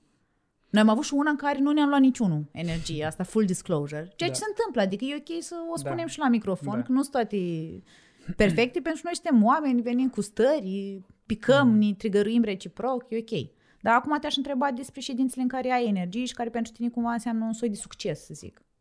Mm-hmm. În primul rând, uh, am energie în ședințele în care sunt autentic. Asta e autentic în sensul în care sunt foarte prezent, ceea ce simt uh, verbalizez, Transmiți? dar e, o, e o mhm. legătură între ce spun, ce fac, ce gândesc, în care nu am o mască sau nu, nu stau într-o tensiune, gândesc o chestie și spun alta. Da, da, da. Și sunt ședințe, cum, cum a fost uh, cea pe care am avut-o noi, în care încerc să aplic, să aplic ceea ce am învățat și asta presupune să ies din zona asta autentică, că aplic o chestie nouă. E un test, practic, okay. e un experiment pe care îl fac. Mm-hmm. Și când fac un experiment... Dar tu știi asta, clientul nu știe asta. Nu știe. Mm-hmm. Da. Scuzi. Când fac un experiment, uh, risc să, să nu fiu autentic, pentru că nu sunt foarte stăpân pe, pe, pe, pe instrumentul pe care îl aplic. Da, da, da. Și de asta riscul este să, să fie o ședință în care energia dispare. în lume. Dar asta e, dar asta e, autenticitatea e foarte importantă. Iarăși e un concept, noi am mai vorbit despre asta, un concept foarte vag, ce înseamnă să fie autentic. Psihoterapeutul Tudor Ștefan Rutaru a dat o, o definiție la autenticitate într-un episod, Oameni brici. E, autentic ești atunci când nu porți măști. Când nu încerci să pari ceea ce nu ești. Ce nu ești. Uh-huh. Da? O altă definiție este să fie o aliniere între ce gândești, ce faci, ce spui. Iarăși. Și atunci da pentru că dacă nu sunt autentic, există un soi de tensiune care pur și simplu mă obosește. Se întâmplă la nivel fiziologic treaba asta. Și la final nu prea am energie. Da, ce vreau să precizez e că tu mi-ai spus o chestie care a rezonat mult cu, cu mine, că băi, să-ți dai cele mai bune șanse să fii prezent. Adică șansa asta nu pică din cer. Mm-hmm. Să dormi bine, să fii mâncat, să-ți da. creezi spațiu mental, să te concentrezi, să poate habar n-am, închizi notificările, să nu verifici Facebook-ul fix înainte de ședința de coaching. Da. Adică sunt niște microacțiuni pe care oricine poate să le facă ca să-și mărească șansele de a fi prezent, de a fi autentic, de a, fi, mm. nu? De a purta da. conversații pe bune. Ceea ce e un, sau e o serie de tabieturi la care știu că tu ții. Da să bei cafea la ora 5, cu riscul de a nu putea dormi. Mai da, târziu. cum ai făcut-o astăzi pentru episodul, episodul nostru. Dar revenind la, la coaching, eu cred că există multă confuzie, să zic în piața locală, ca să nu ne ducem mai departe, că pe asta cumva da. o cunoaștem amândoi mai bine, între ce înseamnă să fii trainer, coach, mentor și mă gândesc, sau mă rog, mă întreb de fapt, tu ce poveste îți pui ții și implicit, pardon, clienților cu care lucrezi ca să vedeți dacă it's a fit, că până la urmă nici tu nu vrei să lucrezi cu oricine, nici oricine nu vrea orice fel de mhm, coach, mm-hmm. știi? Da. Și inclusiv să faci un pic de, cla- să aduci un pic de claritate sau de, habar n-am, de lumină așa asupra acestor trei concepte care la noi încă sunt folosite un pic interșanjabil uneori. Da, poate eu... mai puțin scuze, poate mai puțin coach cu mentor, acolo zicem că e mai clar, dar trainer cu coach, lifestyle trainer cu lifestyle coach, whatever, în zona asta mi se pare că încă e mulți confuzii. Da. Eu încep cu a spune că ședința de coaching e, e un spațiu de autoreflexie. Cu accent pe autoreflexie. Da, e autoreflexie. Eu sunt un, un facilitator, dar mm-hmm. e, e Mhm. momentul de reflexie, de introspecție a clientului, pe care nu vrea să-l fac singur pentru că e mai dificil, pentru că singur uh, uneori nu-ți dai timp, uneori Te ai pierzi. niște blind spots pe care nu, nu, de care nu-ți dai seama că Mhm. așa suntem noi. Și atunci îți iei un partener, un însoțitor, da? Spațiu de învățare, de, spațiu de autoreflexie și parteneriat pentru învățare. Învățare. Mhm. Um, cu asta încep. Doi, prezint cumva elementele principale pe care le folosesc în coaching. Primul este obiectivele și planul de acțiuni, da? Uh, Orice client care vine în coaching dorește o schimbare, o schimbare sau o evoluție, o, o dezvoltare, să obțină ceva. Și Mhm. atunci, instrumentul de a, de a seta obiective foarte clare și planuri de acțiuni e prima, primul pas sau prima treaptă. Ok. Pentru că multora asta le lipsește. Al doilea pas sau a doua treaptă uh, ține de, de partea de viziune, de valori, de misiune. Ce semnificații dăm noi acelor obiective pe care le-am ales și acelor acțiuni pe care le-am ales? Ce poveste ne spunem noi? Exact, exact. apropo de poveste, care e Da. foarte important. Deci ne luăm foarte multă energie. Dacă eu uh, o- ofer așa o semnificație importantă învățării, normal că sunt motivat și normal că vin, revin zi de zi la, la învățare. Mhm. Pentru că m, povestea pe care mi-am creat-o e atât de Da, și e importantă. embedded cumva, e Da. în tine. Și mă simt uh, misiunea pe care mi-am setat-o mi- e, și- e, e ca un far călăuzitor în momentele în care mă sunt blocat sau nu am încredere, sunt confuz. Mhm. am dubii, revin la, la misiunea pe care mi-am setat-o și mă ajută să Te fac ancorezi din următorul nou pas. și Da. să-ți găsești drumul. Da. Da. A treia, a treia etapă sau nu neapărat sunt niște etape care vin cronologic, dar a treia direcție este direcția de identitate. E ce atitudini, credințe, perspective pe care le avem noi ne blochează, ne încurcă să, să obținem ceea ce Ce ne ne-am dorim. propus. Mhm. Da, pentru că noi învățăm lucruri, Scuze. învățăm lucruri fiind în anumite roluri care ne-au servit la acel moment, în copilărie sau mai, mai departe, dar care în momentul ăsta nu ne mai servesc. Da, na, ele rămân, că nu se schimbă așa ușor creierul. Da, nostru. da, da. Deși merg împotriva noastră și poate Da. conștientizăm, mai e nevoie de multă muncă ca să le lași la o parte. Da. Cam asta, cu asta încep eu, asta e introducerea. Diferența față de psihoterapie este că vorbim despre prezent și viitor în coaching, mai Mhm. puțin despre trecut, câteodată vorbim și despre trecut, dar oricum uh, nu există patologizare, nu vorbim, nu, nu se pun diagnosticuri. Dacă există probleme mai uh, importante, atunci îmi declin competența. N-am avut încă așa cazuri, dar uh, etica din Na, deci e lumea- firesc să faci, Da. da. da, îmi impune ca să-mi declin competența și să fac o recomandare către un psihoterapeut. Um, diferența față de mentoring. La mentoring îi, se dau soluții, Mhm. pe când în coaching nu, nu, se, nu se oferă soluții. Ei, iarăși face parte din, din credința asta în faptul că om, omul din față are toate resursele pentru a-și găsi propriile soluții și pentru a-și urma propria cale. Da? Cu trainingul, iarăși, trainingul e despre un transfer de informații, de con- cunoștințe. Exact. În coaching nu e vorba despre asta. Cel mult sunt anumite instrumente, anumite exerciții pe care le, le facem, dar nu e nu e training propriu zis. Mhm. Da, interesant. uh, Și era utili diferențe. Nu, asta, despre asta vreau să vorbim, despre tre- diferențele cumva dintre training, coaching și mentorship. Chiar dacă poate eu le știu sau noi le-am discutat, mi se pare de bun augur să le mai reluăm, pentru că m, să vorbim un pic uh, mai încolo și despre importanța limbajului și cât de mult ne definește, inclusiv felul în care ne comportăm. Și cred că e o anumită responsabilitate în cuvintele pe care le folosim și cu cât uh, măcar agrem că înțelegem același lucru sau similar, cu atât avem șanse mai mari să ne auzim și să vorbim despre același lucruri, mă Da. gândesc.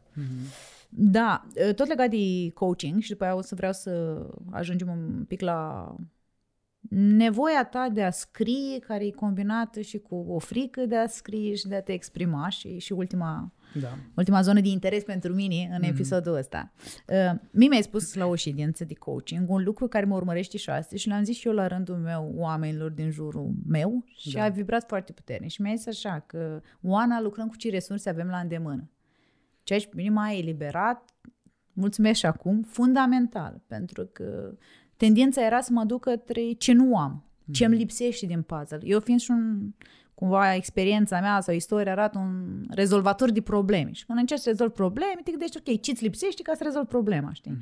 Pe când twistul ăsta în gândirii, vezi ce e la îndemână și lucrează cu instrumentele respectivi, independent că vorbim de instrumente fizice, calculatorul, Da. sau de instrumente cognitive, nu știu, experiența pe care o ai sau emoționale, empatia, toleranța, blândețea, înțelegerea, Sau oamenii pe care ai în jur. sau oamenii, network exact, m- mi-a schimbat fundamental felul în care mă raportez și astăzi la ce am. Mhm. Și nu mă mai gândesc la ce nu am, ci încerc să lucrez sau știi, noi avem o vorbă care nu știu dacă o să rămână, dar să faci din rahat bici, ceea ce Mhm. oricât sună poate așa de uh, slang uh, regio- sau regionalism, măi, e utilă, Da.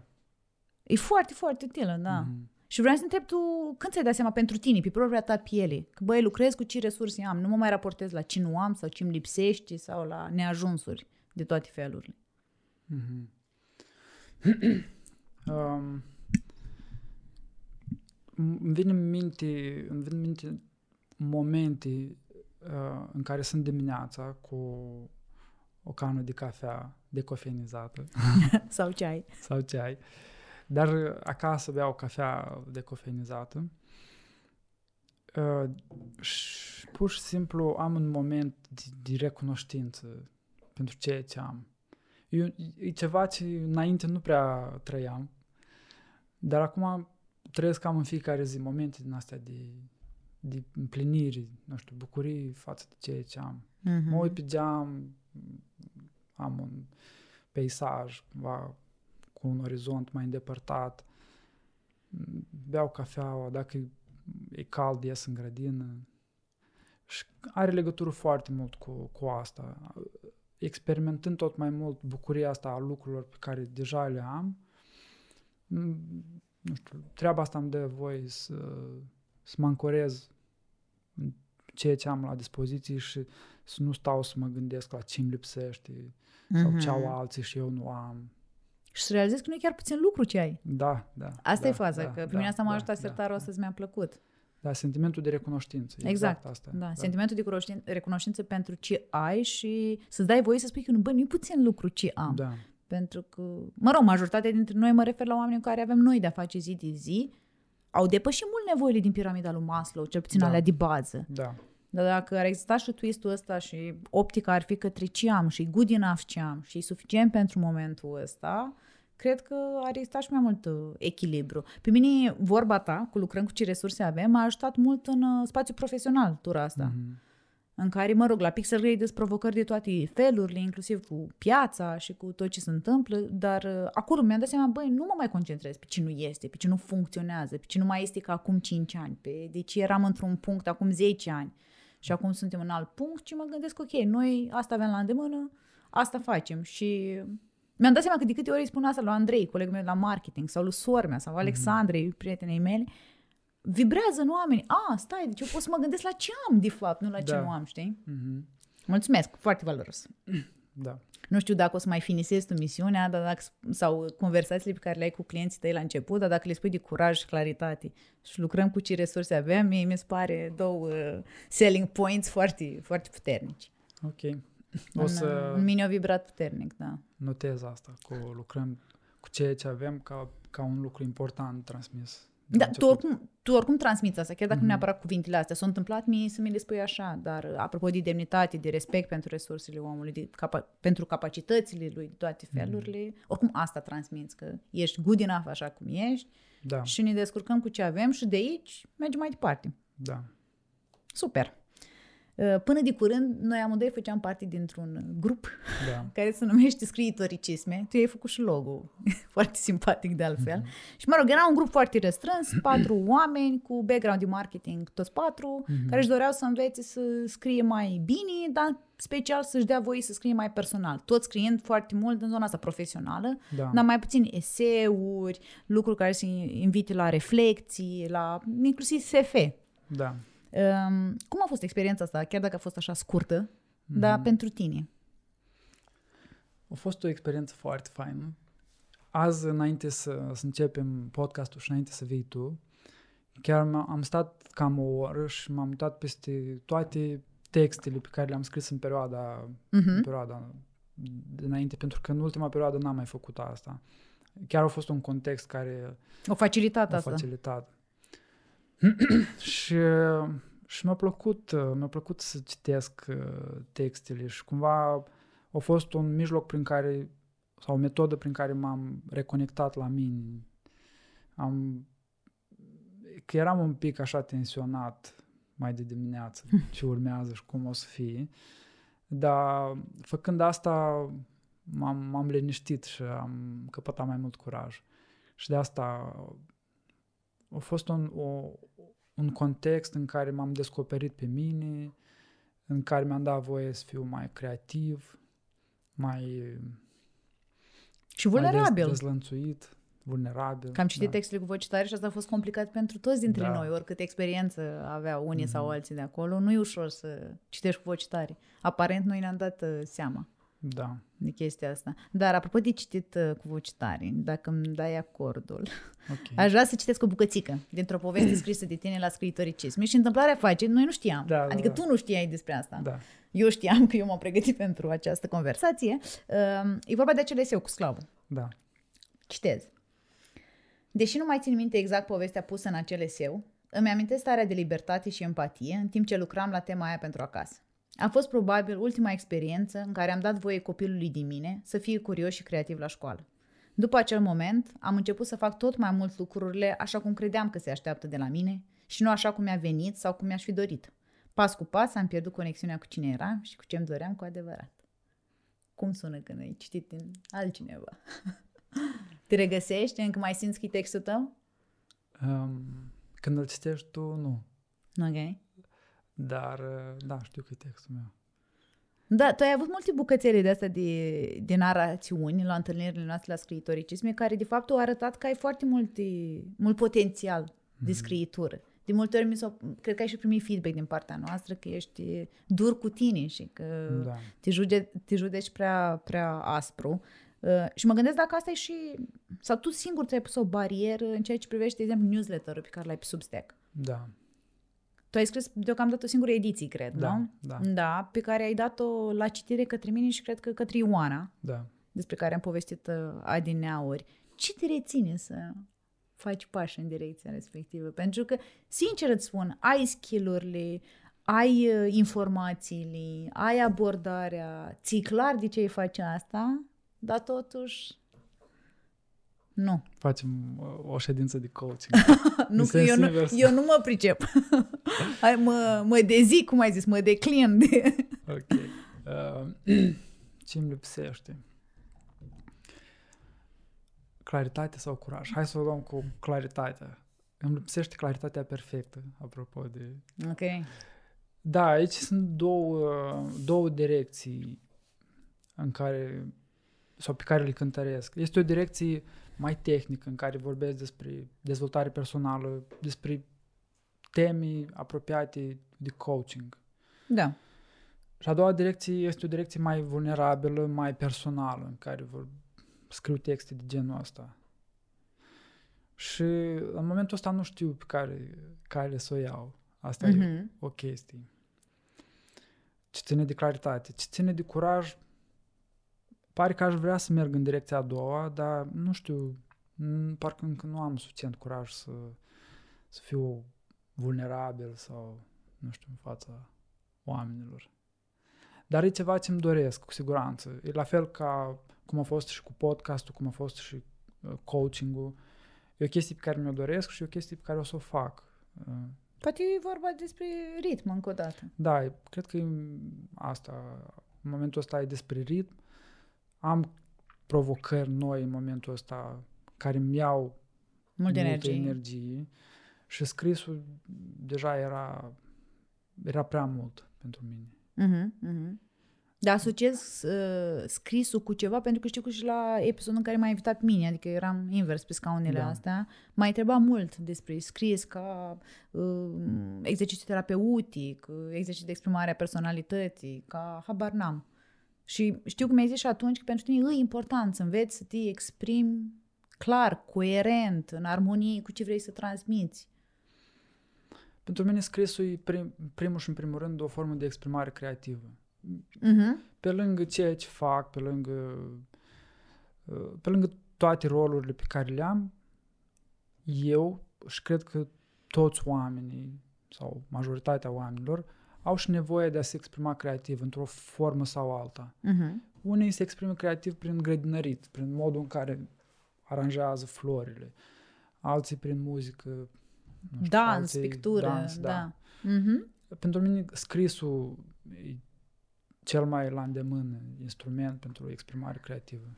Și știu că am nevoie de asta. Și da, mi-aș dori să, să îmbunătățesc abilitățile și să fac mai mult asta. Din nou, te ajută, te ajută, m, pe mine asta mă fascinează un pic, sincer. Te ajută felul în care uh, vezi tu învățarea de noi skill-uri. Pur și simplu, e un proces în care te Da. arunci, îl urmezi, faci și o să înveți. Da. Nu te înfricoșează, nu sau chiar dacă ai emoții, nu te paralizează, știi? Ca și cum Da. oricând tu ești deschis către a accesa noi orizonturi. Da. Da, și cred că asta e, că e, o, e un mindset important, să, să vezi orice lucru, la fel ca în sport, e ca o abilitate pe care ți-o dezvolți. Trebuie pur și simplu să exersezi. Așa, Mhm. genialitate coborâtă din cer sau Da, mai Mm. rar, mai rar, dar mai rar. aproape deloc. Chiar și geniile au depus foarte mult efort și foarte multă muncă ca să ajungă la ceea ce Mhm. au ajuns. Super. Apropo de genii. De Michelangelo. Mă gândeam acum la Michelangelo. Pentru mine Michelangelo e o, probabil e, Referință sau? da, e eroul meu în domeniul creativității și al artei. De ce? Am citit uh, cartea Agonie și Extaz, Mhm. în care el este personajul principal, e documentat pe baza faptelor reale, dar oricum e un roman. Da, da, l-am citit și eu. Da. Um, În liceu, cred. Nu? Cred că era lectură obligatorie. Nu mai știu, la dar nu noi nu contează. era. N-am avut. E în regulă, așa. Da. Și foarte multă perseverență, foarte mult efort și foarte mult curaj. Foarte mult curaj. El, um, în Capela Sixtină, într-o, într-unul din tablouri, au pus un personaj cu, cu pielea scoasă de pe el. Și cumva e pielea care atârnă și cu fața și era fața lui. Ia El și-a pus pe tablou fața lui ca să simbolizeze cât de tare l-a, l-a secat și l-a săturat uh, anturajul papei cu, cu lucrarea asta, cât de tare s-a săturat Wow. ei de ei, știi? Un, O fel metaforă, de, da, foarte puternică. un fel de trolling, un fel de, nu știu mm-hmm. cum Mhm. să-i spun, un, un mesaj. Mi s-a părut foarte curajos omul să facă chestia asta. Da! adică, Adică acum prin, că prin e asta să pictured, simbolizeze, băi, m-a, M-am m-ați- săturat. M-am săturat, m-a M-ați stors. jupuit pielea să lucrez cu voi. Mm, literalmente, uite în Da. mâna mea. Da. Wow. Da. Bună referință ai cu Da. Michelangelo.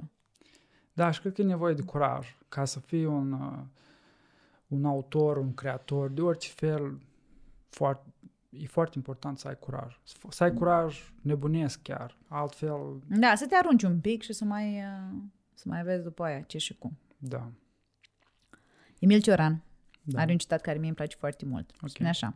Noi nu trăim într-o țară, trăim într-o limbă. Mhm. Și mă gândeam eu așa la întâlnirea noastră. Da. Și faptul că vorbim și despre coaching, și despre empatie, și despre patologizare, și despre inteligență emoțională, pentru mulți oameni cuvintele astea încă sunt abstracte. da. Și crezi că putem să divizăm mai puțin, apropo de Cioran? Adică să accesăm un limbaj care de fapt să ne apropie și să nu ne dezbine. Pentru că am Mhm. senzația așa că se formează foarte multe insule în care fiecare Da. insulă are un slang, anumite comportamente și parcă nu mai reușim să construim poduri și Da. surse de comunicare reciproce. Și mă întrebam cum vezi tu povestea asta. Da, sunt, uh, sunt de acord cu tine. Um, Și inclusiv care e costul, scuze. Da, folosind cuvinte precum autenticitate, apropo și de asta. Mhm. Um, e un limbaj comun pentru un segment îngust din populație. Um, și da, divizează, pentru că ceilalți ori pur și simplu iau în derâdere termenii de genul ăsta, nu înțeleg. Exact. Um, Dar cum am putea să facem? Totuși să vorbim despre lucrurile astea care sunt importante pentru noi, în esență pentru tine. Cum ar fi despre autenticitate, despre emoții, despre învățare și să le uh, democratizăm, să le facem mai pe înțelesul oamenilor. Am, uh, am ascultat uh, acum câteva luni un podcast cu un coach, Rareș Manolescu, cred că îl cheamă, s-ar putea să greșesc, uh, la podcastul Thinking Made Visible. Și el vorbea despre coaching, despre dezvoltare personală, dar folosea un limbaj atât de simplu Și digerabil. și digerabil, fără să folosească termenii Pompoși sau, mă rog, Da. nici nu știu dacă sunt neapărat pompoși, dar... specifici, Exact, exact. necunoscuți de toată Da, lumea. da.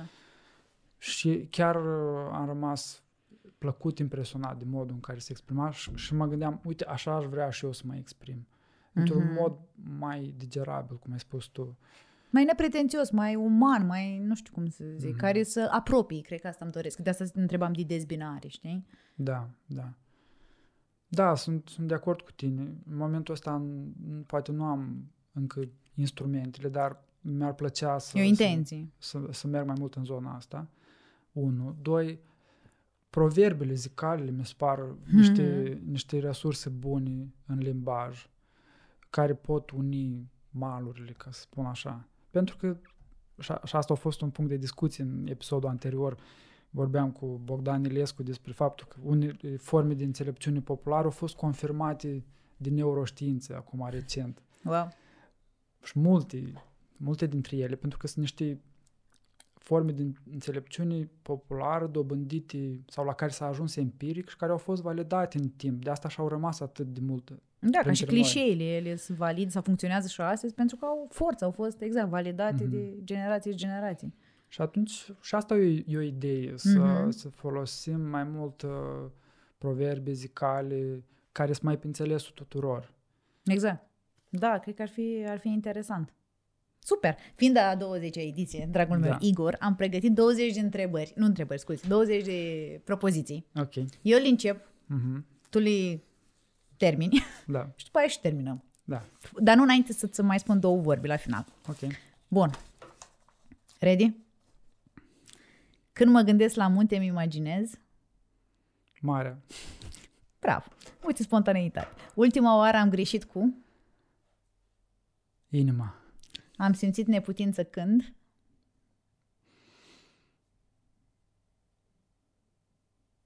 Mm.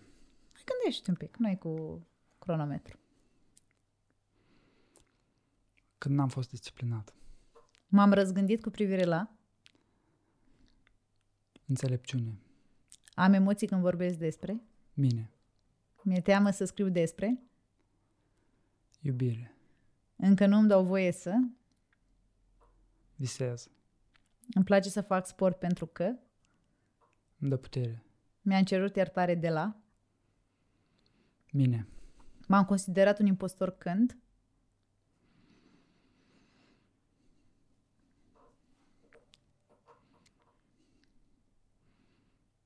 Când.